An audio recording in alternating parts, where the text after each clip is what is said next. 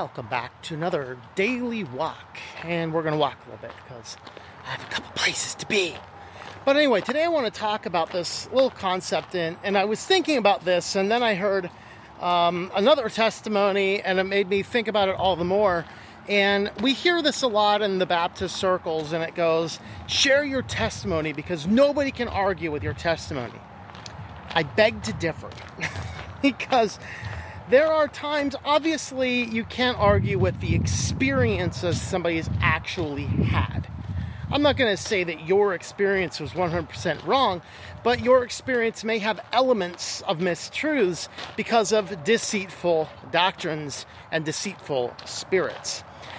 And obviously, if somebody's just sharing their story of salvation and how they came to Christ in the midst of uh, living a bad life. I mean, if you read my book, I have a book which talks about my testimony of Christ, because I came from a lot of crazy abuses and things like that.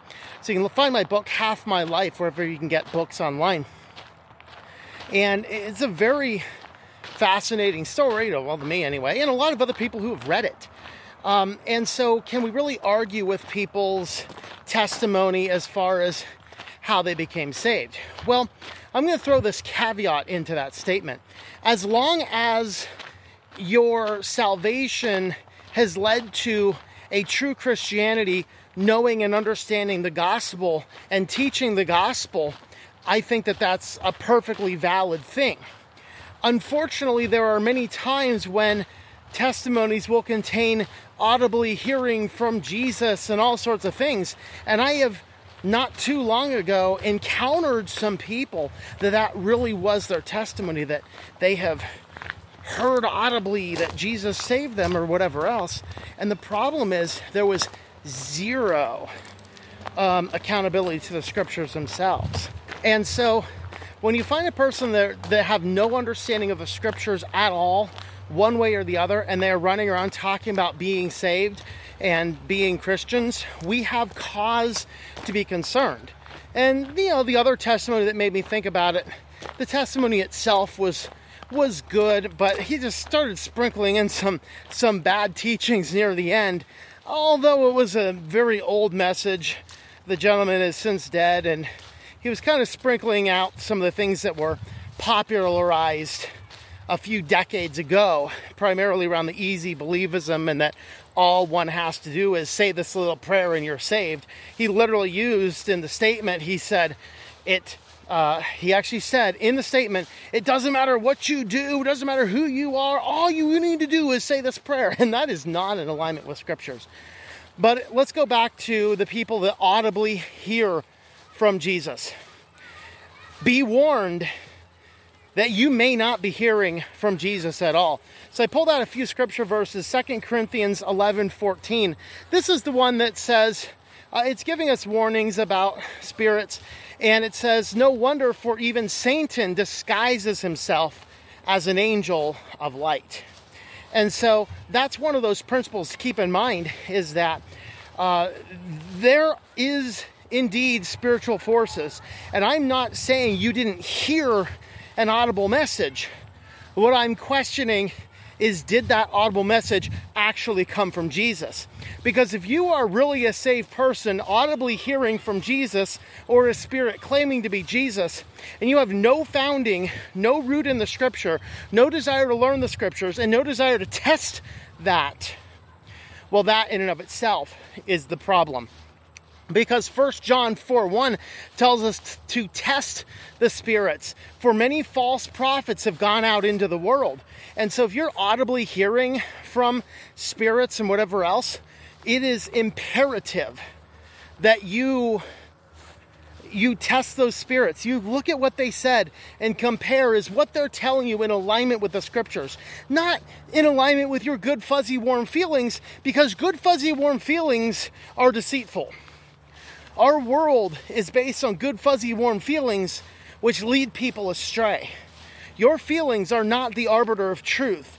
The scripture is the arbiter of truth. God's word is what is truth. And that's one of the things we have to keep in mind. And uh, the another another scripture here to easily make the point is 1 Timothy 4 1.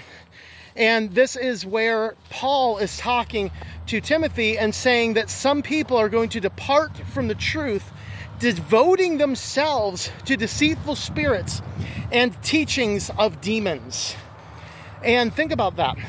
If you are audibly hearing from what you believe is Jesus and you're not taking the time to test that spirit to see is what this person or or entity is saying in alignment with the scriptures is it truth is this how God's going to work if you're not examining this you very well may and I have met people who devote themselves so much to I am following this mission because I audibly heard the voice to do this that or the other and the problem is they themselves have cast away from the truth and they are now devoting themselves to that deceitful spirit that Spock talked to them. And as they are doing this, they are listening instead to the deceitful teachings of the demons. They're not actually out there doing what is commanded of all of us as Christians, and that is to open up the Word of God and to examine if what we are doing, what we are saying, what we are thinking, is this in alignment with the Scriptures? And if it is indeed in alignment with the scriptures, we're in good shape. Unfortunately, what happens more often than not is that some people are listening to these spirits without testing them. And that's the overwhelming problem with the charismatic and the Pentecostal movement. They're so excited that the spirit moved, they don't ever test what that source of that spirit happened to be. And that is the warning to us I'm not going to take the pure total dispensationalist camp to say there's no spiritual entity. That's nonsense. It really is nonsense. Because the scripture is is clear. God does work in some dispensations and God does work in some miraculous and mysterious ways. I'm not going to argue that or the other. I'm just saying if you are encountering such spiritual ent- entities, you have to test the spirits and examine what they're saying is from the word or not, so that we do not devote ourselves to demons. With that, we're going to leave this one here. You can find that book I talked about half my life over at the bookstore at ourwalkinchrist.com or wherever you can find your books online. Thanks for watching and hope that you enjoy your daily walk in our Lord. Thank you for tuning in. Our Walk in Christ podcast is a listener supported presentation. For more information about how you can help, check out ourwalkinchrist.com forward slash support or our Patreon page at patreon.com forward slash Tom M. That's T O M M. Digital and paperback books are available on several online bookstores or at our website. Once again, the website is ourwalkinchrist.com.